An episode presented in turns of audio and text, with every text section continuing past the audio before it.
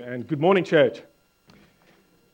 I am Etienne, and my word of welcome to you as well. If you're a visitor with us, um, you're becoming part of a, part of a fast growing majority, and it's great to have visitors. Uh, we exist for people who are not here, and that is God's designs, we believe, for our church is to, um, is to grow and to hold out the hope and beauty and purposes of God for our place, for our community, for our people and that is a growing vision that we are grateful for. So, welcome. It's great to have you here. Uh, my name is Etienne, or Et for short, and I will take us to the second last message of a series that we have called Joseph, um, based on the life of a man called Joseph in the Bible, in the Old Testament, early part of the Bible. Um, yeah, today is the second last message. So, here's a question for you. Who loves happy endings in movies? Hand up if you like happy endings in movies. There's only a few hands, so I assume the rest of you don't like happy endings in movies, you twisted souls. Actually, I like tragic endings as well. They're real. They, um, yeah, maybe reflect the brokenness of life a bit better, but that's besides the point. the point is, the story of Joseph has a happy ending. it has an enormously and an incredibly happy ending. And today is part one of two, leading us into the ending of the story of Joseph. We're going to have one more after this. The ending is happy, but it's not happy for the reasons you may think. In fact, we could already have said last week that this story has a happy ending. Last message we, we did, we said Joseph, this guy goes from being a, a human, uh, a victim of human trafficking, so much injustice, uh, wrongfully imprisoned. He goes from the pits and he goes to the pinnacle and he stands up and he says, You know what? My life has turned out good. My ending has turned out happy. God has made me forget all my troubles. God has given me a hope and a future here in the land of my suffering. It's well with me. My ending is happy, right? Not for God. Uh, God, I think, this is a bit heavy to say, I suppose, putting words in the mouth of God, but, but certainly the story suggests to us that God looks at that ending and goes, That's not happy. This story has not ended happy yet, or well yet.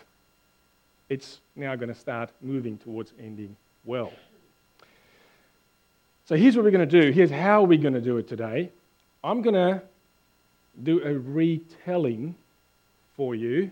I'm a bit nervous about this of Genesis chapters 42, 43, and most of 44. So we're not going to read the Bible as a Bible reading as such because I thought I'd spare you the reading of three chapters. Um, I trialed it, I think it took about 20 minutes just to read them. so, so I'm going to retell them and summarize them for you, and then we'll read some portions of that that I think are very important. We'll directly read them on the Bible. So if you have a phone and you want to follow along, please do. If you have a Bible, Genesis chapter 42 to 44. Here's the short version. We'll start over here. We're in Egypt. Sorry, not in Egypt, we're in Canaan, where Jacob, he's the guy on the right hand side of the picture up there.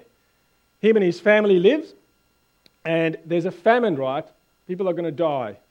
It's pretty serious. Jacob says to his sons, Go to Egypt, where I have heard there is food. Here's some money, go and buy some food.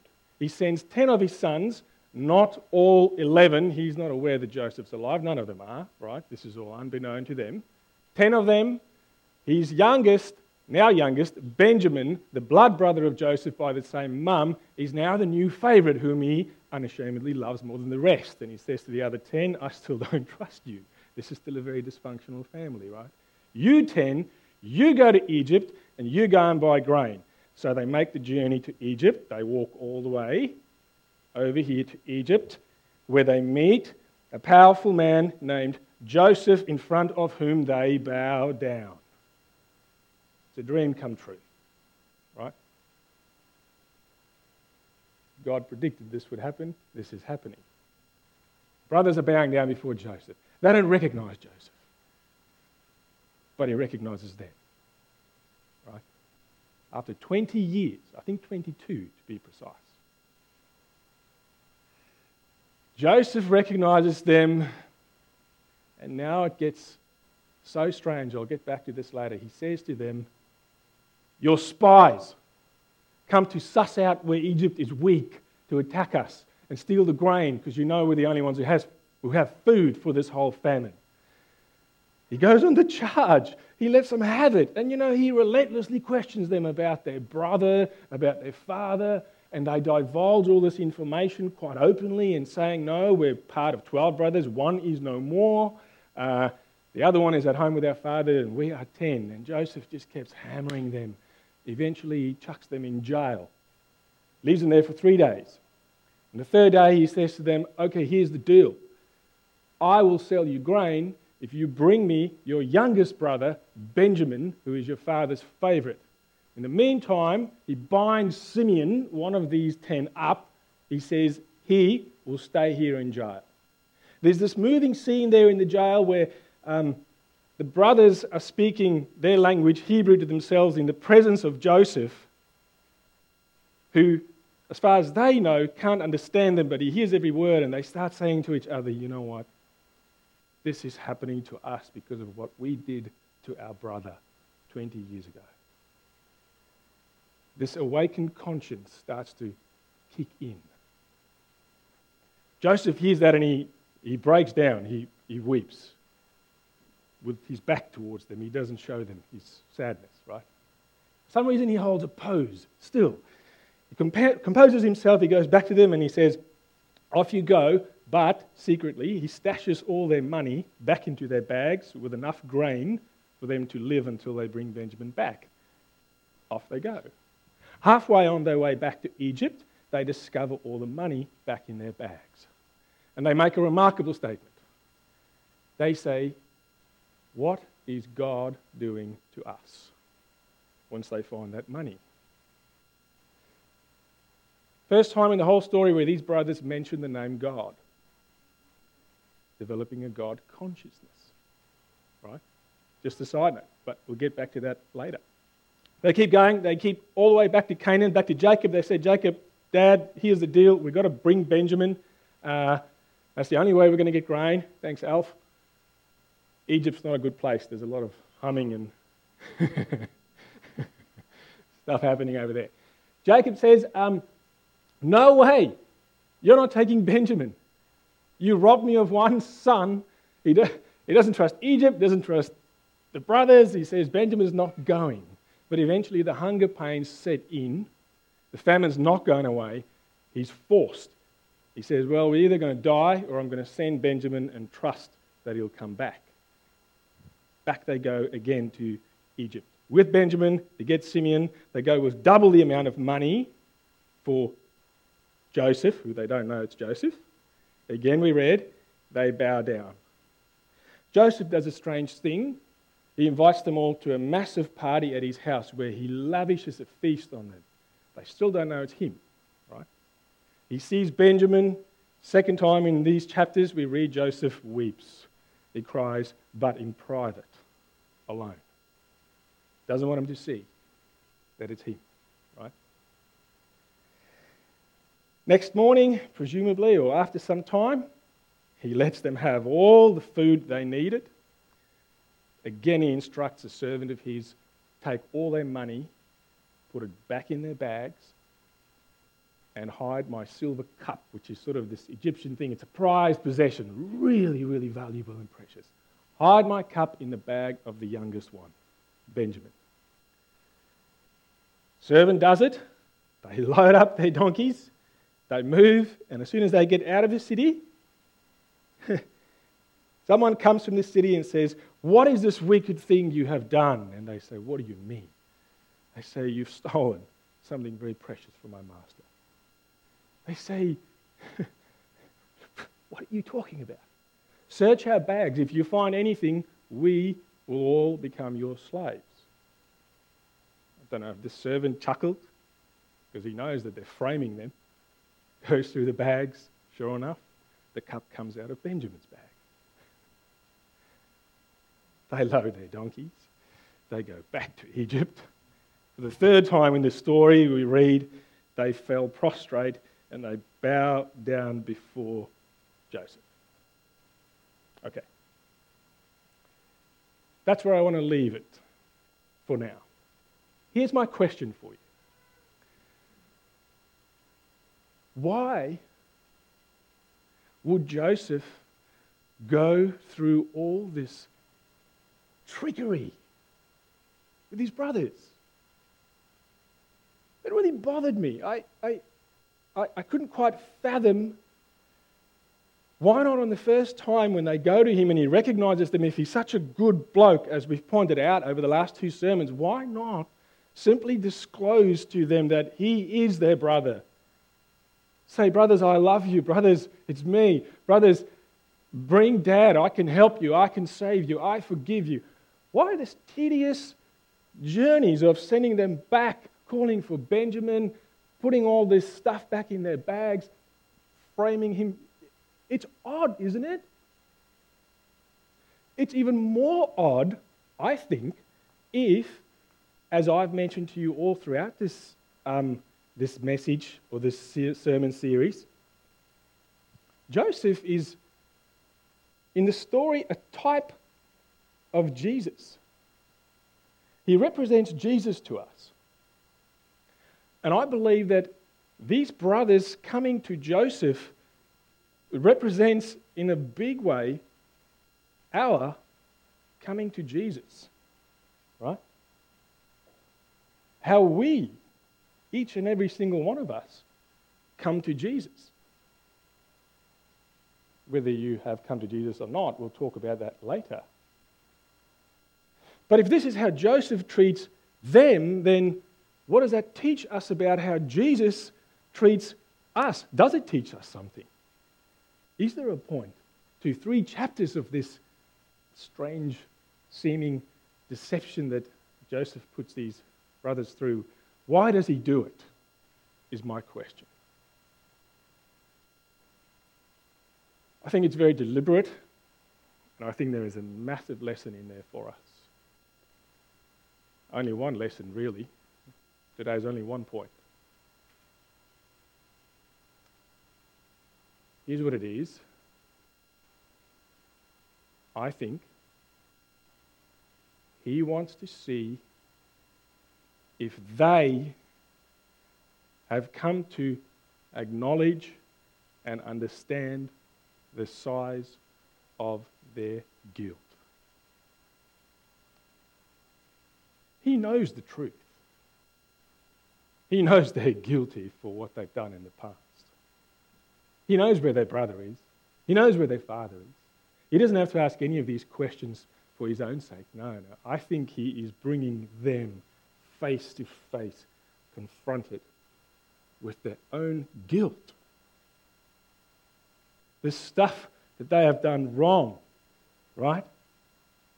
Here's what Judah says Simon, can I get some slides up? Um, the next one, yeah, that's thanks, Simon to make them realize their guilt. When Judah goes back, uh, uh, when they all go back and they fall in front of Joseph after the cup was found in Benjamin's sack, here's what Judah says. What can we say to my Lord? Judah replied. What can we say? How can we prove our innocence? And then he says a singularly remarkable thing. He says, God has uncovered your servant's guilt. What guilt is he talking about? He's not talking about the cup or the silver, because they're innocent in that. Why is he even talking about God? What does God have to do with it? It's this guy in Egypt that has put them through all this stuff.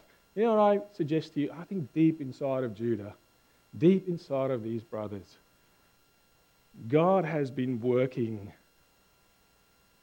on uncovering a very deep, deep seated sense of guilt.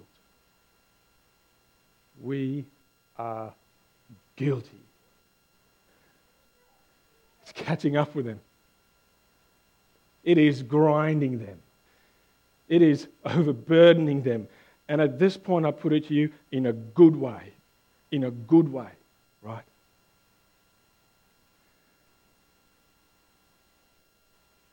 I believe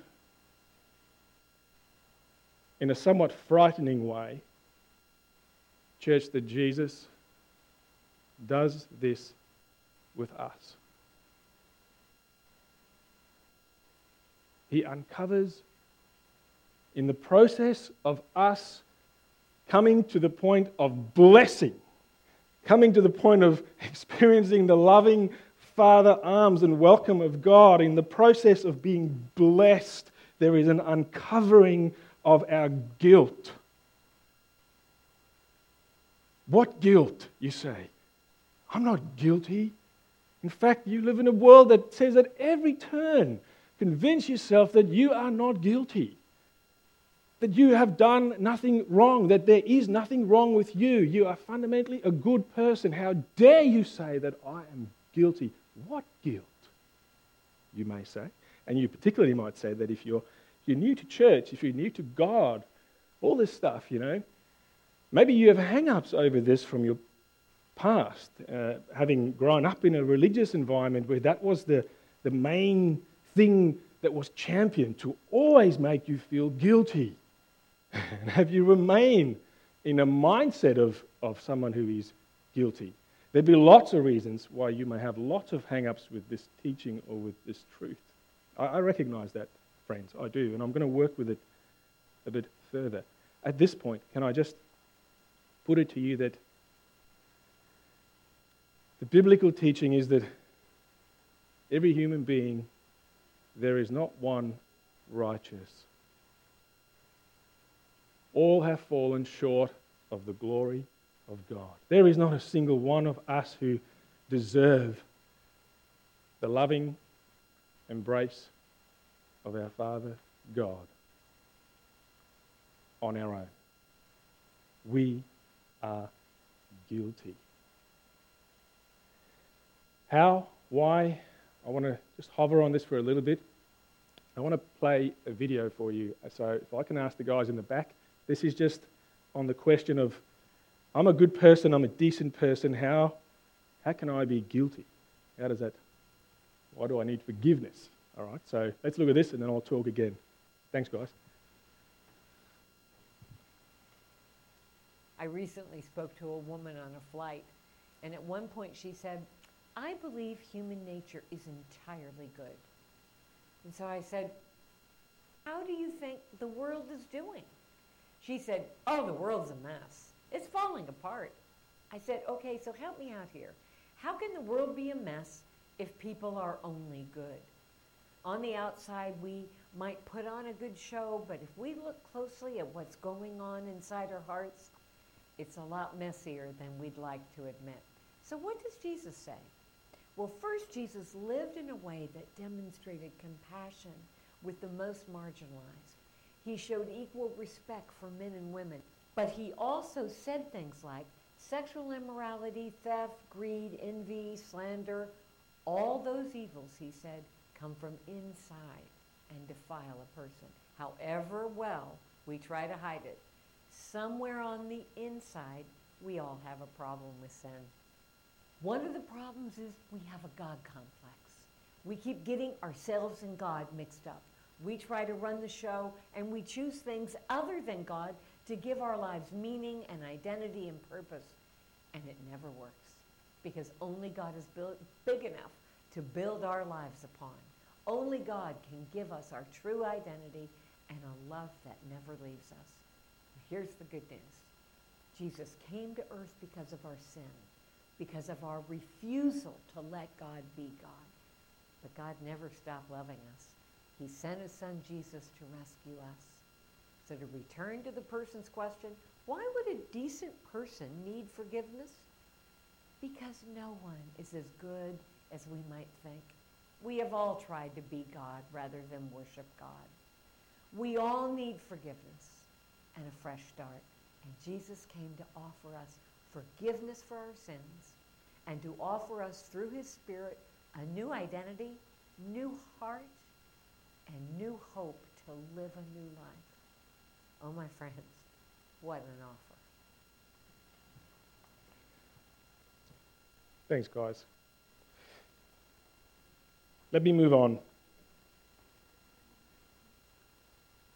can I ask some of your questions after you? Ed, why is it important that we know this about ourselves? Why is it important that, that Jesus takes me through this process?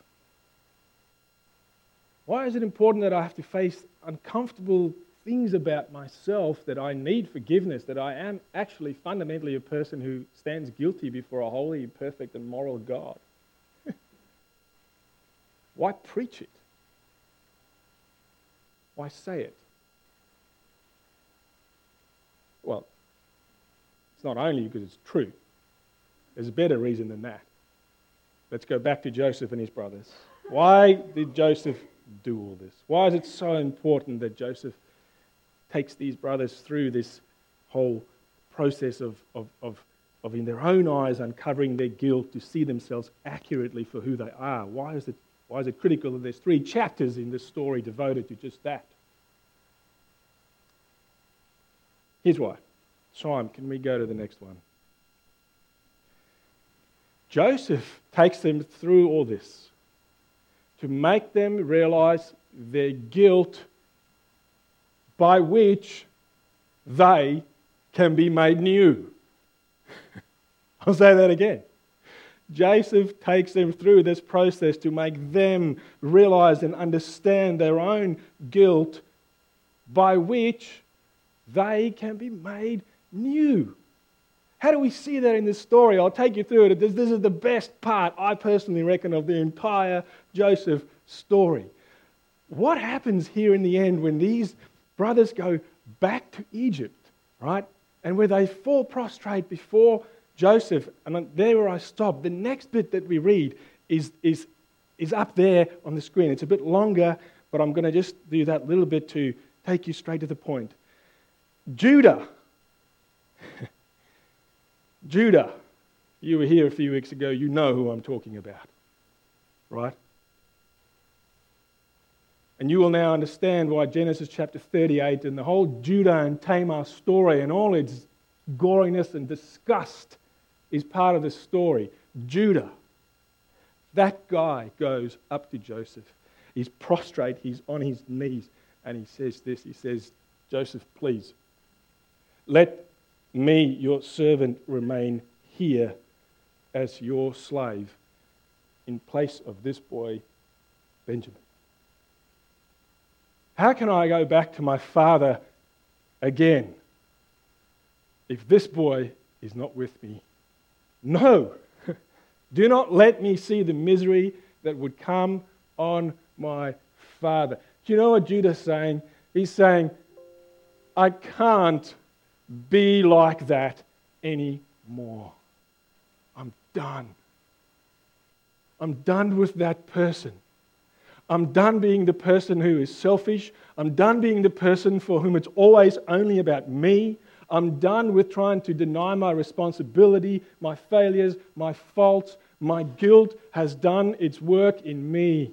This time, I want to be new. I want to be different. I'll stay here I will give my life for this boy, and I will love my father, even though he doesn't deserve to be loved anymore, because he hasn't changed. He still shows favoritism. What a, what a thing that this man would be the one to stand here 20 years later and say, I want to be new. My guilt has moved me to become new.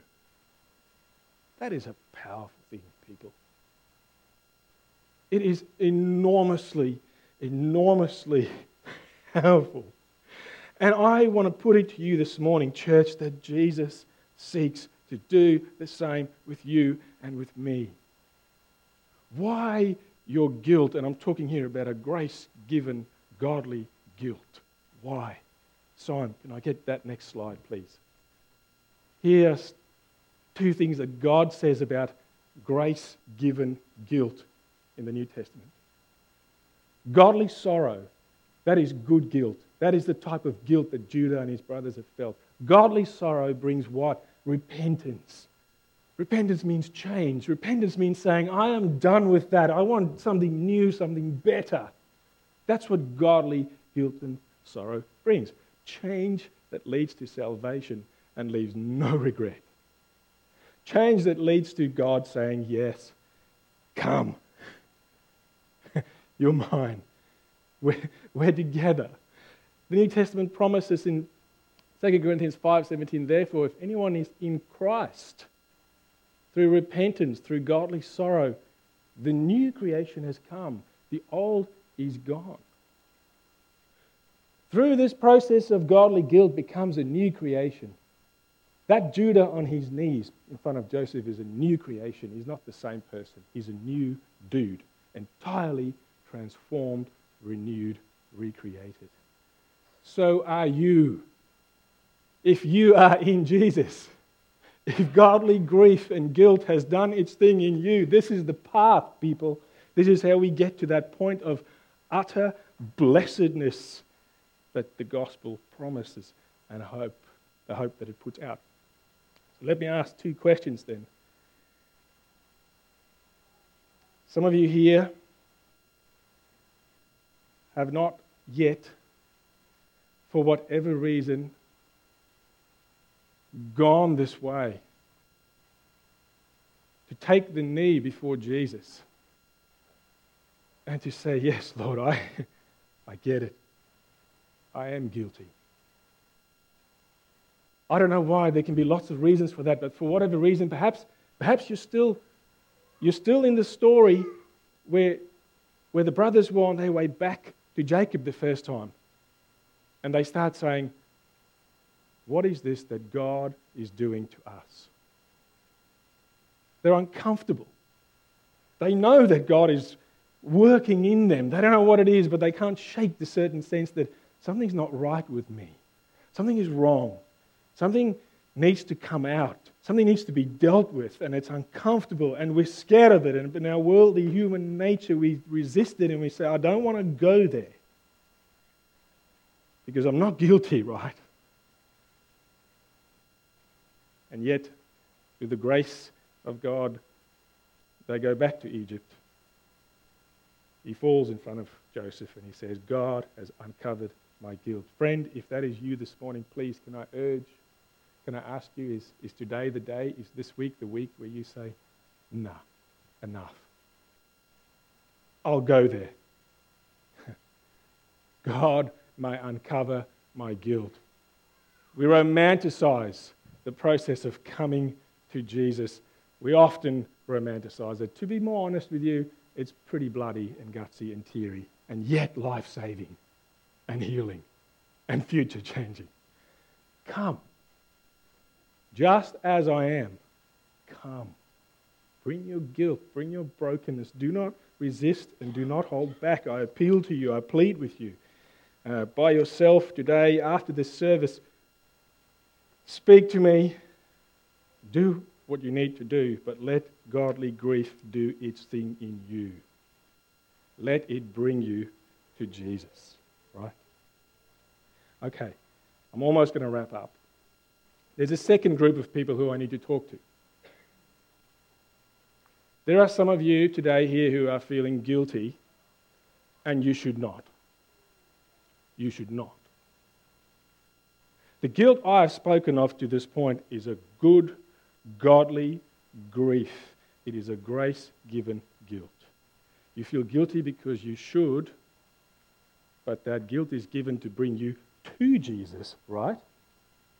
There are some of you who wrestle with guilt in your lives, and it is not a good guilt. It is not a grace given guilt. It's not a God given guilt. And it is a guilt that is not going to bring you to Jesus, it's going to take you away from Jesus. You have come already to Jesus. He has welcomed you, He has filled you. You know it, you believe it. And yet, that guilt is there. Story of Joseph speaks to you as well. I'm going to fast forward to the end, chapter 50. Chapter 50, verse 15. This is a time Jacob has died. Dad is dead, right? He's not in the picture anymore. And listen to this. It's, it's strikingly beautiful. When Joseph's brothers saw that their father was dead, they said, What if Joseph holds a grudge against us and pays us back for all the wrongs we did to him? we can't trust him, they say. So they sent word to Joseph saying, Your father left these instructions before he died. This is what you are to say to Joseph I ask you to forgive your brothers the sins and the wrongs they committed in treating you so badly. Now, please, forgive the sins of the servants of the God of your father. Bearing in mind, reconciliation has taken place in Genesis chapter 45. We're going to deal with that next time. There's, there's, there's reconciliation that's still to follow. I'll give you a spoiler. When Judah hits the knee here and he offers his life instead of Benjamin's, it's the third time that Joseph is going to cry, and this time the floodgates break. And he says, It's me, it is Joseph, your brother, and I see you. And I understand and I can clearly identify that you are here with a broken and a contrite heart. And he takes them and he, he embraces them. And full reconciliation takes place, just like between us and Jesus from that point on, between us and God. Full, full reconciliation. Joseph, I mean, Jacob comes to Egypt, the whole family is together, the blessing ensues. Okay, so, so just, sorry, I'm tripping you up a bit. I watched the movie last night, it goes back and forward, and I thought, that's stupid. They make me confused. And now I'm doing the exact same thing to you. So, sorry, that's happened. Just bear that in mind. This is at the end of Genesis, the whole Joseph story. Please forgive the sins of your servants, the God of your father, when the message came to him. When they come to him and say, Please forgive us again. What did Joseph do? He wept. He wept. His brothers came to and threw themselves down before him. We are your slaves, they said. But Joseph said to him, Don't be afraid. Am I in the place of God. You intended to harm me, but God intended it for good to accomplish what is now being done, the saving of many lives. So then, don't be afraid. I will provide for you and your children. And he reassured them and he spoke kindly to them. How many of you are like these brothers who have received the full and free reconciliation between yourself and God? And when Jesus died on the cross, he said, It is finished. Your guilt is gone. You are new. You are mine, and I am yours. And for some reason, like these brothers, long after the fact, the guilt is still there. And we come again and say, Jesus, just checking, is it okay? Are we still okay? I'm so sorry. I, I, I'm not against humility and conviction, but I am saying there is a place where that guilt will not lead you closer to Jesus. You need to hear a different message today, a reassuring message that Jesus, like Joseph, is speaking to you kindly. Don't be afraid. It is good between you and Jesus. You place yourself on that scale. Is the guilt you have a good, godly, grace given guilt meant to lead you to Jesus? Or is this a bad, Satan inspired guilt that is not from Jesus? It's not going to bring you closer, it's going to take you further away. And I pray that the Spirit may guide you, may help you, may lead you to grapple that out in your relationship with God and in coming to Him as these brothers come to Joseph. And so let me finish with this. Is this a happy ending? It is beyond a happy ending. Joseph is blessed. He has a future. He's well in Egypt. Bread will be provided, the famine, the hunger physically, they're not going to die. It's a Happy ending. For us, the greatest part of this story, even though I'm not focusing on that today, but I'll mention it, because they are saved, Jesus will come, which means we can have this conversation today. Right? But for today, the thing I want to lift out to you is why is this a happy ending? Because in the process of all of that, these people are transformed. They're renewed. so great is God that He says, I will take what's broken, I will take what is guilty, I will take what does not deserve grace and beauty and blessing, and I will transform it. And the point that we are to get out of this entire story of Joseph is this we are to look at all that and go, God is great. He is incredible. Great are your works, and your glory and your splendor no one can fathom. Let's pray. Father, you really are good, and you are. We are not. we think we are, and we're not always as bad as we could be. But we know that you're the only one who is truly good. Thank you for your goodness. Thank you that you did not give up on us. Thank you that we could come, that we can come even this very morning. And I pray, Father, for those here at home who might be listening to a recording later on, Lord, if there is an uncomfortable grief in their lives sent by you, I pray that that grief will do its thing as a good grief, a good guilt, that it bring them to Jesus. The place where that guilt can be taken away and they be made new. And Father, for those here or anywhere wrestling with a guilt that is not from you, I pray that you would speak kindly, clearly. Kind words of affirmation that it is done no guilt in life. This I pray in Jesus' name. Amen. Thank you, music team.